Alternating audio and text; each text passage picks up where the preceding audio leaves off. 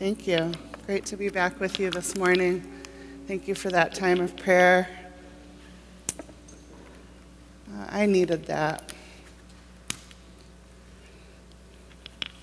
And I'm going to tack one more short one onto the end of what we just did, so join me, please. Heavenly Father, um, I am tired this morning, but I thank you because you are strong and you are awake and alive. And I am weak this morning, but your grace is sufficient for us. So we pray that um, you will get me out of the way and that um, your truth will be what's shared and heard this morning. And we pray that, um, that the words in my mouth and that the reflections of all of our hearts uh, will be according to your desire and your design. And we pray this in Jesus' name. Amen. So, friends, uh, for those of you that weren't with us, we're going to do a short recap of uh, what we discussed and studied last week, because um, this week's message and the focus of this week um, really is the next step forward um, on the foundation of what was laid last week. And so, last week we discovered uh, through the study of Ephesians uh, three things that God's perfect standards are impossibly high, at least for this sinner right here. I don't know about you. And that we simply cannot become holy in our own strength. But that we have the good news that Jesus' love for you individually and you all corporately is powerful and unconditional. That God loves you no matter what. And we also heard the good news that the power of Jesus' love is the only thing that can change us in a lasting and in a meaningful way, and that there's no limit to what Jesus' love can do in and through us. I don't know about you, but I walked out of the house of worship last Sunday kind of on a high. I was really feeling the love of God last week, and I was just like, Yes, God, you are so amazing. Your love is so perfect. Um, I am so unworthy, but you are so good. And I was just resting in that and rejoicing in that last Sunday. And then over the course of this week, um, maybe you can relate to this. I just felt consistently besieged by the evil that is around us. Uh, we prayed about some of those things this morning in our time of worship. It's my earring? Okay. It's lady preacher problems. Hold on one second. Okay, that's better. Um, 11 precious people at a bris ceremony in their house of worship executed in a hate crime two precious saints shot to death in the grocery store while they're getting some food based on racial hatred. That's it. Two former presidents and other high profile Americans being sent pipe bombs in the mail by a dangerous extremist. And another precious young woman abused, threatened, blackmailed, stalked, and then murdered by her abuser in Utah. All that happened this week. Not to mention in our own city, in our own hometown, this year, 446 Chicagoans have been killed by homicide, most of whom, friends, we aren't even talking about. We don't even know their names.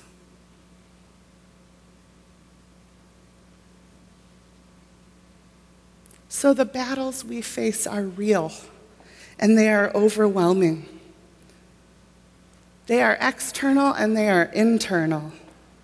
We have to battle sometimes to hold on to hope when we're overcome with hopelessness. We have to battle to trust in God's sovereignty, love, and provision when we are consumed with fear and with dread. We have to battle to keep on being loving when the world seems full of hate. We have to battle to trust and believe in the goodness of God in the face of unspeakable evil. We have to battle to continue to pursue restorative justice when all around every day we are besieged by the call for vengeance. We have to battle to pursue holiness when we'd rather take shortcuts. And we have to battle to hold on to peace when we're caught up in a swirl of chaos. And so, just in time, our reading for today comes to us. It's from this week's readings in your Immerse curriculum that you've been journeying through together as a congregation. This is this, this book of Philippians is my favorite of all of the epistles to the churches that Paul wrote. It's the most loving, gushing, appreciative, praiseworthy, and gracious of all of the letters. The church at Philippi was a special church. They were known for their love, their peace, their grace, and their generosity. This letter has the least amount of corrective teaching and the most exhortation to just keep on persevering in what they are doing, even in the face of great opposition that they were facing. So, the question for this morning is what, is, what can we learn from Paul and from these Christians in the midst of the inner battles that we face? And so, in the conclusion of his letter to the church at Philippi, Philippians chapter 4, verses 4 through 9, this is the NIV version. This is what Paul writes to them. Rejoice in the Lord always. I will say it again rejoice. Let your gentleness be evident to all. The Lord is near. Do not be anxious about anything, but in every situation, by prayer and petition, with thanksgiving, present your requests to God. And the peace of God, which transcends all understanding, will guard your hearts and your minds in Christ Jesus. Finally, brothers and sisters, whatever is true, whatever is noble, whatever is right, whatever is pure, whatever is lovely, whatever is admirable, if anything is excellent or praiseworthy, think about such things. Whatever you have learned or received, or heard from me or seen in me, put it into practice, and the God of peace will be with you. Now, I don't know about you, but this passage, along with some others, is almost so familiar to me that sometimes it's hard to read it with fresh ears. I've read this book so many times, I'm almost anesthetized to the core meaning and the emphasis of this passage. So I almost never do this, but this week I took the liberty of looking at the original language and trying my hand at rewriting or retranslating this passage by my own hand. So, first, a disclaimer there is a reason why nobody has ever asked me to translate the Bible, okay? This is a homework that's probably best left to those saints like Eugene Peterson, God rest his soul. But for me, sometimes it's helpful because I can kind of dig into the nuance and the underlying meaning that sometimes gets missed. And so I did, and uh, I'm going to share it with you this morning. Excuse me. Maybe you'll hear something you haven't heard before that'll help you take a hold of these words in a new way. And so the first version we just read was the NIV. This is the BQV, B's questionable version. And we're going to read it again in the BQV, okay? One uh, translator that I was reading about said that the word rejoice appears in the imperative mood, and the imperative mood is like somebody texting you in all caps with three exclamation points at the end of the message.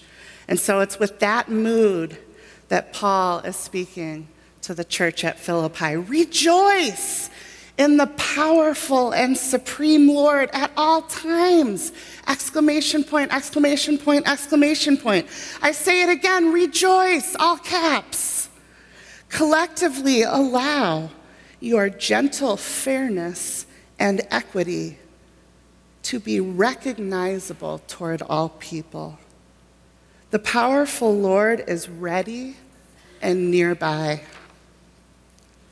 Be anxious over not even one thing. Three exclamation points. But in all things, by worshipful prayer and earnest requests with gratitude, allow the things you are asking for to be known thoroughly by God and the secure tranquility of God, which is superior to and rises above all intellectual understanding, will strongly guard and protect your hearts and your perceptions in Christ Jesus. Moreover, brothers and sisters, whatever things are true, whatever things are honest, whatever things are equitable and just, Whatever things are innocent and pure, whatever things are lovely and pleasing, whatever things have a stellar reputation, if there is anything praiseworthy or virtuous or commendable, meditate on these things and take them into account. All those things that I was just talking about, which you have learned and taken in and heard with understanding and watched in me. Now get busy and keep on practicing them. Exclamation point, exclamation point, exclamation point. And the God of secure tranquility will be in your midst. What I see, friends, in this reading are three key disciplines or practices a challenge, and a promise. And we're going to touch on all of those things this morning. The first discipline as people who trust in lo- a loving God is to rejoice. Rejoice. Rejoice, it's a formative discipline. God has got this. And so we are free to act restoratively, to rejoice for our own restoration and for our restorative witness to other people. Think of stubbornly rejoicing in the face of evil as some sort of spiritual boot camp where we're celebrating the victory before the battle is even over. It's actually an incredibly subversive act in the face of widespread evil and despair to come together and to stubbornly worship and rejoice in the presence of God. We can rejoice because we can trust ourselves completely to God's care. God allows us to be free in our gentle and equitable treatment of other people because He's got us.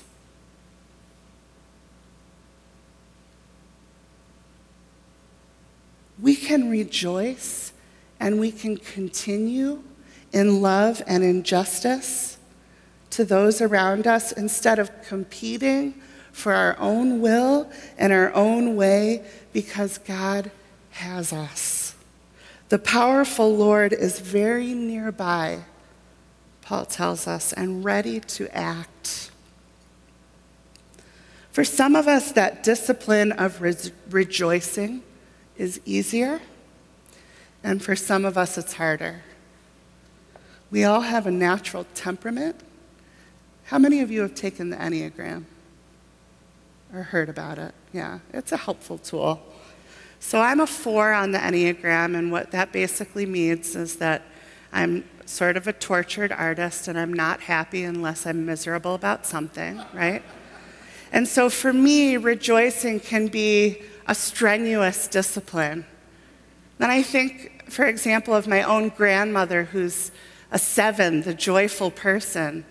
Being joyful is like the air she breathes. I don't think I've ever seen her not happy.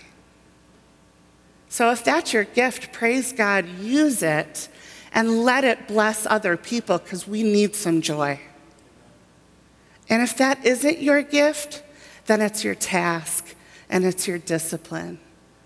Make yourself stubbornly dwell in joy. Do what it takes to get in the center of the joy of God's goodness when everything around us is trying to give us that opposite message.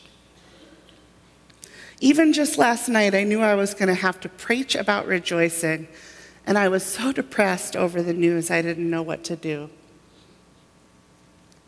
So I put on some praise music for about 45 minutes and just kind of let it wash over me, and that helped me get into a heart space and a head space where I could prepare to share with you this morning that rejoicing is a formative and I would say even a subversive discipline in the midst of the battles that we face.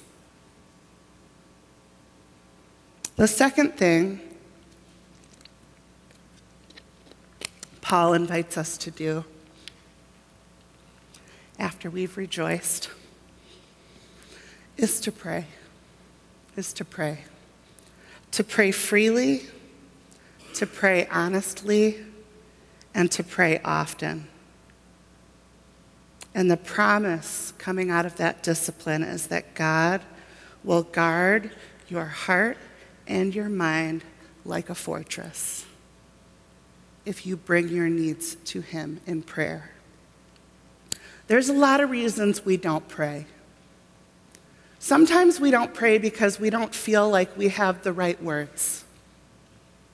I don't know about you, but um, for some reason growing up, um, I internalized somehow the message that praying meant telling God what I thought God wanted to hear. So I knew how to pray all sorts of really nice words, beautiful words. The problem was I didn't mean half of them. We don't have to pray like, oh, sovereign Lord, Almighty Maker of heaven and earth, grant thee thy servant temperance. God doesn't even speak Old English, and we don't need to either. We can speak from our hearts the way we would talk to a friend. Sometimes we don't pray because we don't feel worthy to pray. I struggle with that one a lot. You know, when I was in youth group in high school, every summer we used to take a camping trip. And we'd go canoeing uh, up in middle Michigan, and we would um, gather around a campfire every night for devotions. And there were some uh, youth group leaders there, and there were some uh, parental chaperones there. And one of the parental chaperones, uh, it was his turn that night to lead the devotion. And the core message of his devotion was this If you are actively sinning, God doesn't listen to your prayers. That was his message. If you're sinning, God doesn't listen to your prayers. And I was about 13 or 14 years old, and I was pretty awkward and pretty shy. But I remember looking around, and all the kids' eyes were like as big as saucers. And they were all so scared and so shocked by what they were hearing. And there were a bunch of other adults there, and nobody was saying anything. So finally, I kind of timidly raised my hand, and I was like, oh, Excuse me, Mr. Peterson? Um, with all due respect, sir, uh, that is an absolutely ridiculous thing to say. And we spent the next 20 minutes just in a, a one-on-one uh, battle arguing about whether or not that teaching was true. Um, so it's kind of not a surprise looking back that I ended up becoming a pastor, although I had no idea that I would be at the time. Uh, so now, now I have the credentials and authority today to share with you that that is a lie. That is a lie. When you are sinning, that is the exact time when God wants you to come to Him in prayer the most. Because if you are sinning, friends, that means you're in the driver's seat when you shouldn't be. Anybody remember the bumper sticker, Jesus is my co pilot? Yeah, that's a stupid bumper sticker. Jesus is not your co pilot. In fact, you are not even Jesus' co pilot. When you pray, you put God back in the driver's seat where he belongs, and you go back where you're supposed to be, which is like the annoying backseat driver that's asking him to turn left 50 times and not to get on the Kennedy at 4:30 in the afternoon on a Friday. When you are in trouble, when you are facing inner battles, when you are sinning, that is the exact time that you should come to God and pray.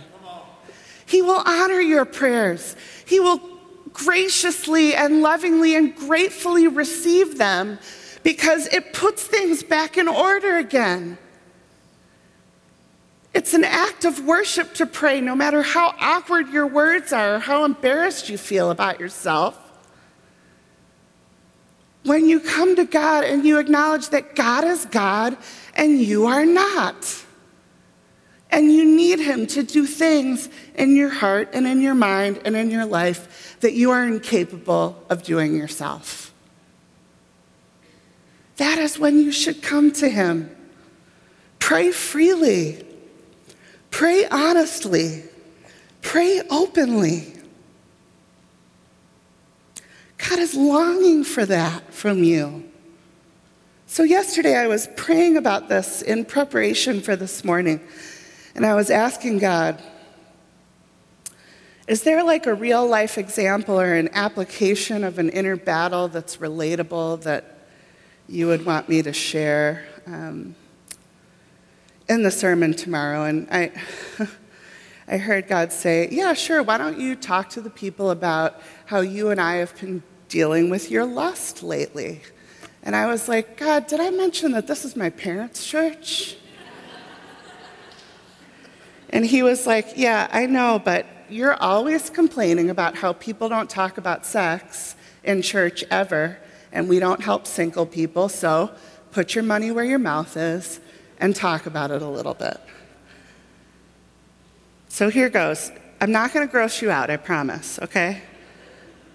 Uh, but my, I like disclaimers. It makes me feel better, so just bear with me. So my first disclaimer is before you get all, you know, creeped out or, or whatever, uh, I would just challenge you to try being a 39 year old single Christian woman trying to find true love on Bumble or that other app that shall not be named, starts with a T and it ends with Inder, or eHarmony or Christian Mingle or any of those things.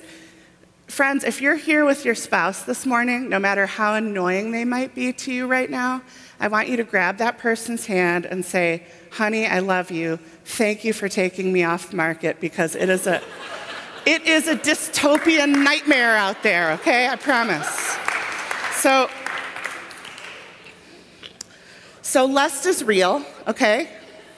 Desire is real. That's actually a good gift that God made for us so that we could enjoy intimacy and express love in a way that is unique and beautiful.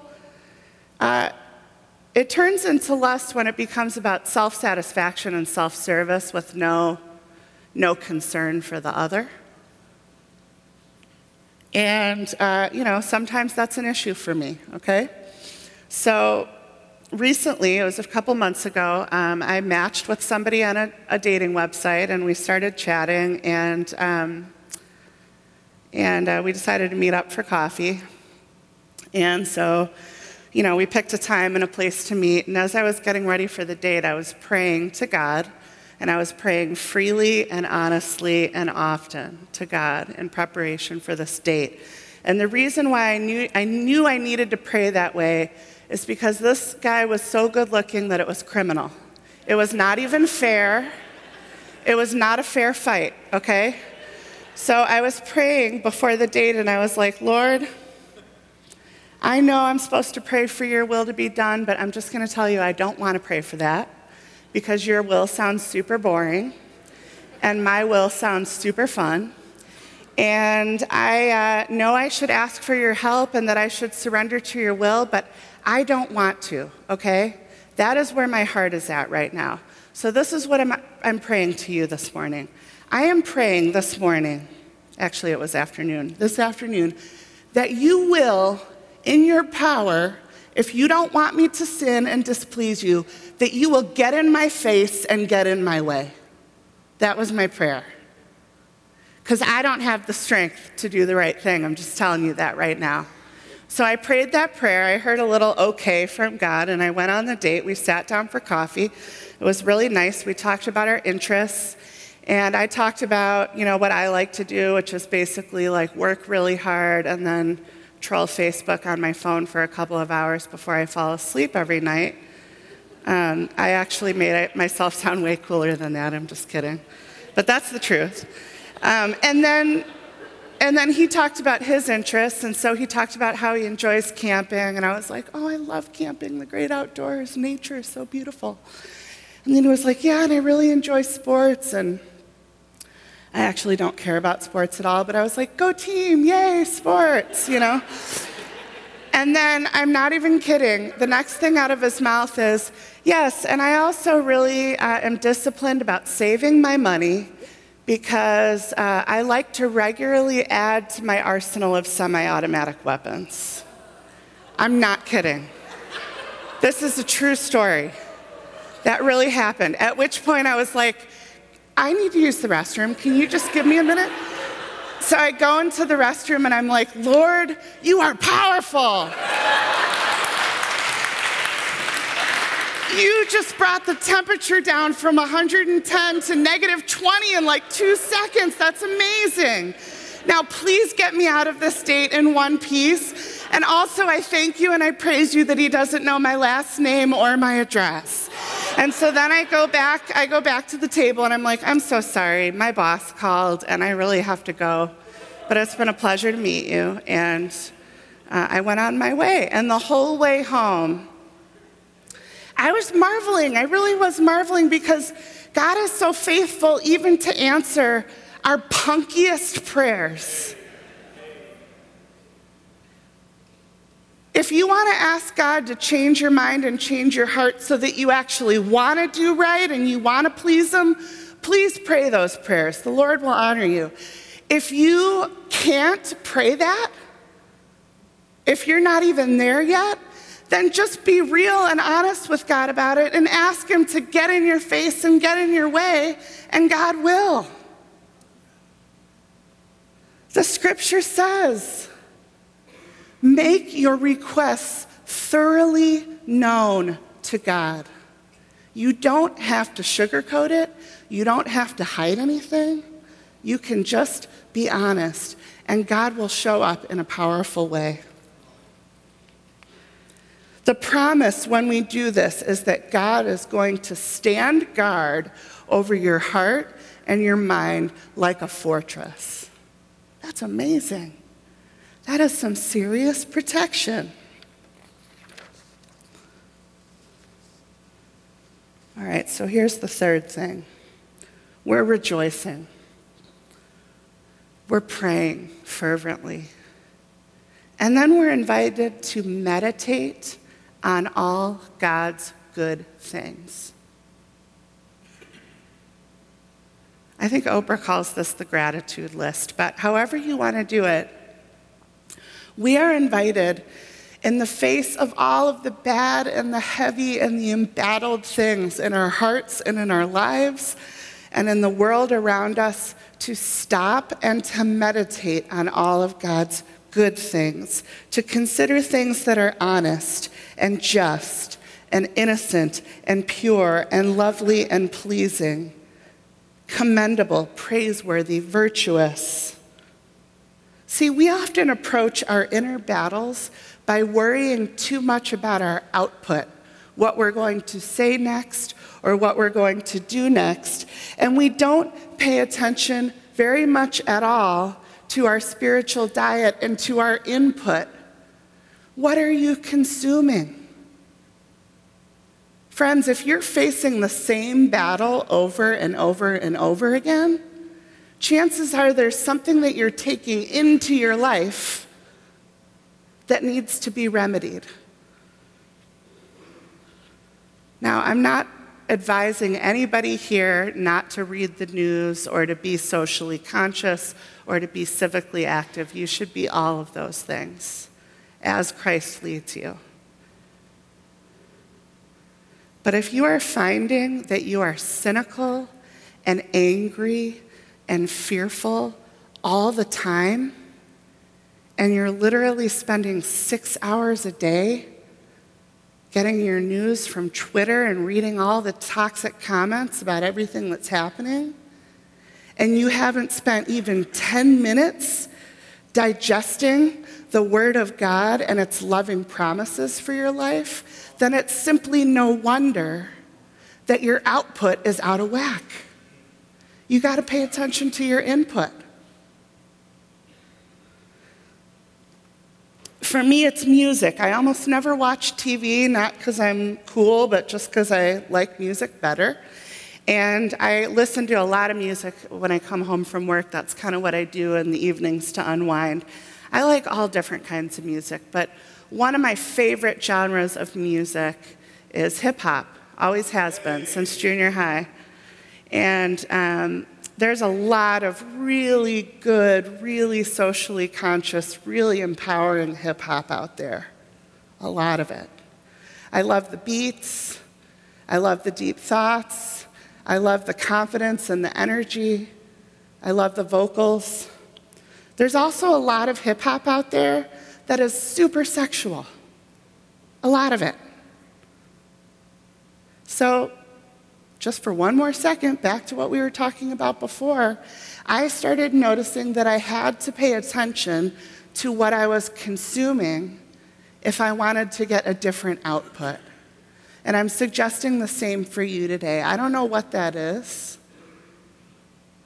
I don't know what negative things you're devouring all the time and what positive things seem to be in short supply, but I'm encouraging you to identify what that is and to invite God to bring some balance to your consumption. And watch if you cooperate with Him in changing the input, watch how He will transform your output.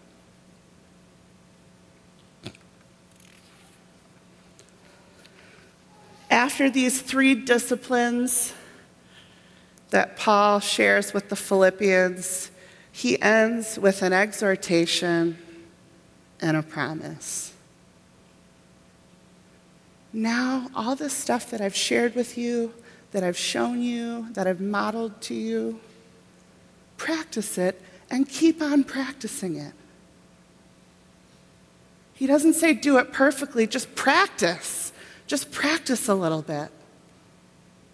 And the promise is this that the God of the heavens and the earth is going to be so close to you in this process that he will dwell within you and among you. He's not far away. He's right here. He's right here.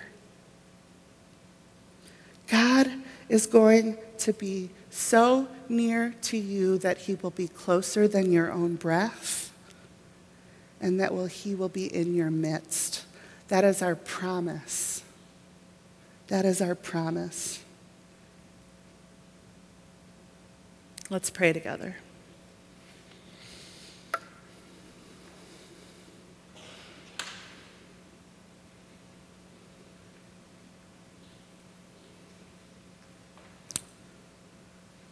Loving God, in the midst of the battles that we face, interior and exterior,